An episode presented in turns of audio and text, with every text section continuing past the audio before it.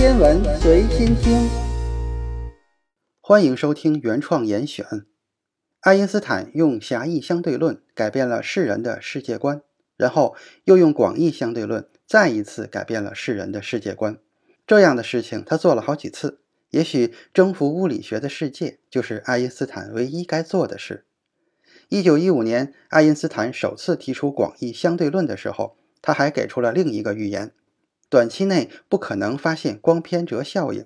实际上，直到一九一九年才被爱丁顿在日全食的时候发现了光的偏折。当时的科学家们既没有仪器，也没有技术来测量这种极其细微的偏折效应。因此，爱因斯坦还声称时间在引力场中会流逝得更慢。换句话说，太空中的时钟会比被地球引力束缚住的时钟走得更快一些。利用等效原理，我们可以把引力看成是在外太空一架正在加速的电梯里所感受到的力。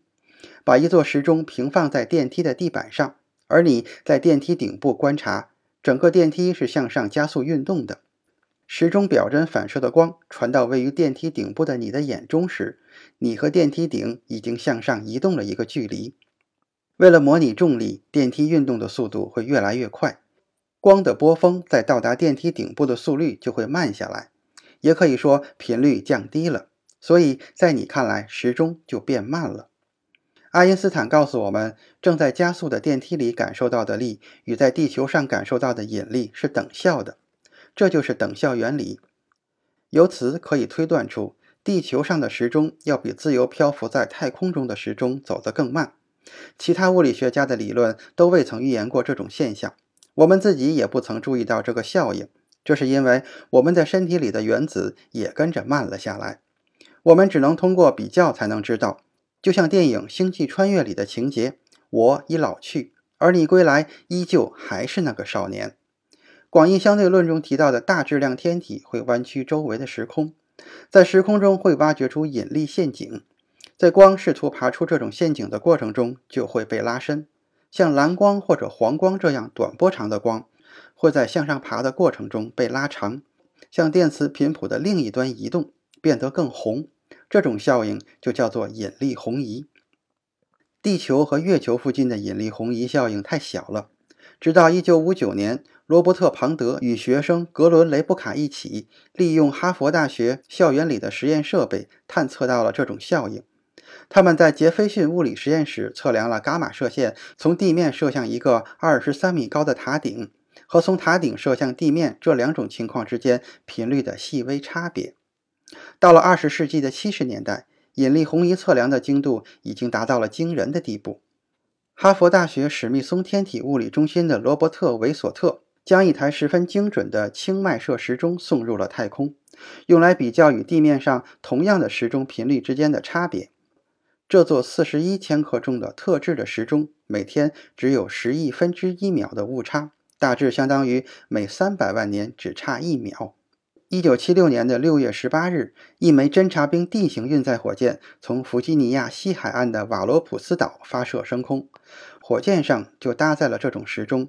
大约两小时以后，火箭落入了百慕大以西一千六百千米远的大西洋中部区域。这次实验的最基本原理很简单，就是测量原子钟在被垂直送上一万千米的高空时，以及下落过程中的振动情况。最终的结果是在一万千米的高空，地球引力已经微乎其微，原子钟确实跑得更快了一点，比地面上大约快了四点五乘以十的负十次方。如果它在这样的轨道上运行七十三年的话，就会比地球上的原子钟快上一秒。这次实验的精度达到了万分之一以内，比在哈佛校园里进行的引力红移实验精确了一百倍。相对论的发现之旅，即使在物理学家中都是绝无仅有的。这是一个充满爱因斯坦个人风格的探索。爱因斯坦总是想用一个更一般，或者说更广义的理论。用几个最基本的原则去统一描述看似完全不同的物理现象。只要你相信最初的原则是对的，那不管导出来什么离奇的结果，你都只能接受。就算当时的实验条件验证不了，将来总有人可以验证。有了广义相对论的引力场方程，爱因斯坦就要做一件有史以来气魄最大的事情，他要对整个宇宙求解。在广义相对论的视角下，宇宙无非就是物质和时空。那这么多天体放在这么广阔的时空中，它们在整体上会有一个什么样的行为呢？答案取决于这个宇宙中物质密度的大小。弗里德曼以广义相对论为基础，预言了宇宙形状的三种解。如果宇宙中的物质比较密，那么引力场就会比较强，整个大尺度时空的形状就会是蜷缩着的。用数学语言来说，就是曲率是正的，好像一个球面。如果物质密度比较小，那引力场就会比较弱，时空的形状就是伸展开的，曲率为负。好像是个马鞍形。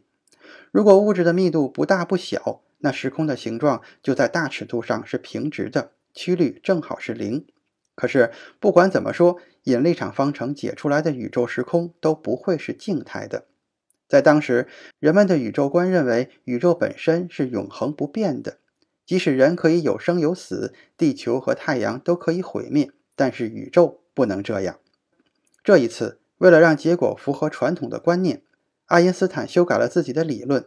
他给引力场方程增加了一项，称为宇宙常数。虽然他也不知道宇宙常数有什么物理意义，但这一项的存在只是为了提供一个静态的宇宙解。十几年之后，天文学家哈勃在系统性的观测远方的星体之后，发现这些星体发出的光谱都有一个红移。这个红移并不是前面所说的引力红移。而是宇宙学红移，也就是说，远方的星星都在远离我们。对此只有一个解释，那就是宇宙正在膨胀。宇宙真的不是静态的。爱因斯坦后悔不已，他原本有机会提前算出宇宙在膨胀，可是他手软了。爱因斯坦说，这是他一生中最大的错误。可是坚持就一定是对的吗？七十六岁这一年，爱因斯坦因为腹主动脉瘤破裂引起内出血被送到医院。这不是什么疑难杂症，医生建议马上手术，但是爱因斯坦拒绝了。爱因斯坦说：“当我想要离去的时候，请让我离去。一味的延长生命是毫无意义的。我已经完成了我该做的，现在是该离去的时候了。我要优雅的离去。”爱因斯坦就这样离开了。对于这个宇宙，他说。上帝是不可琢磨的，但并无恶意。今天的严选就是这些，咱们下次再见。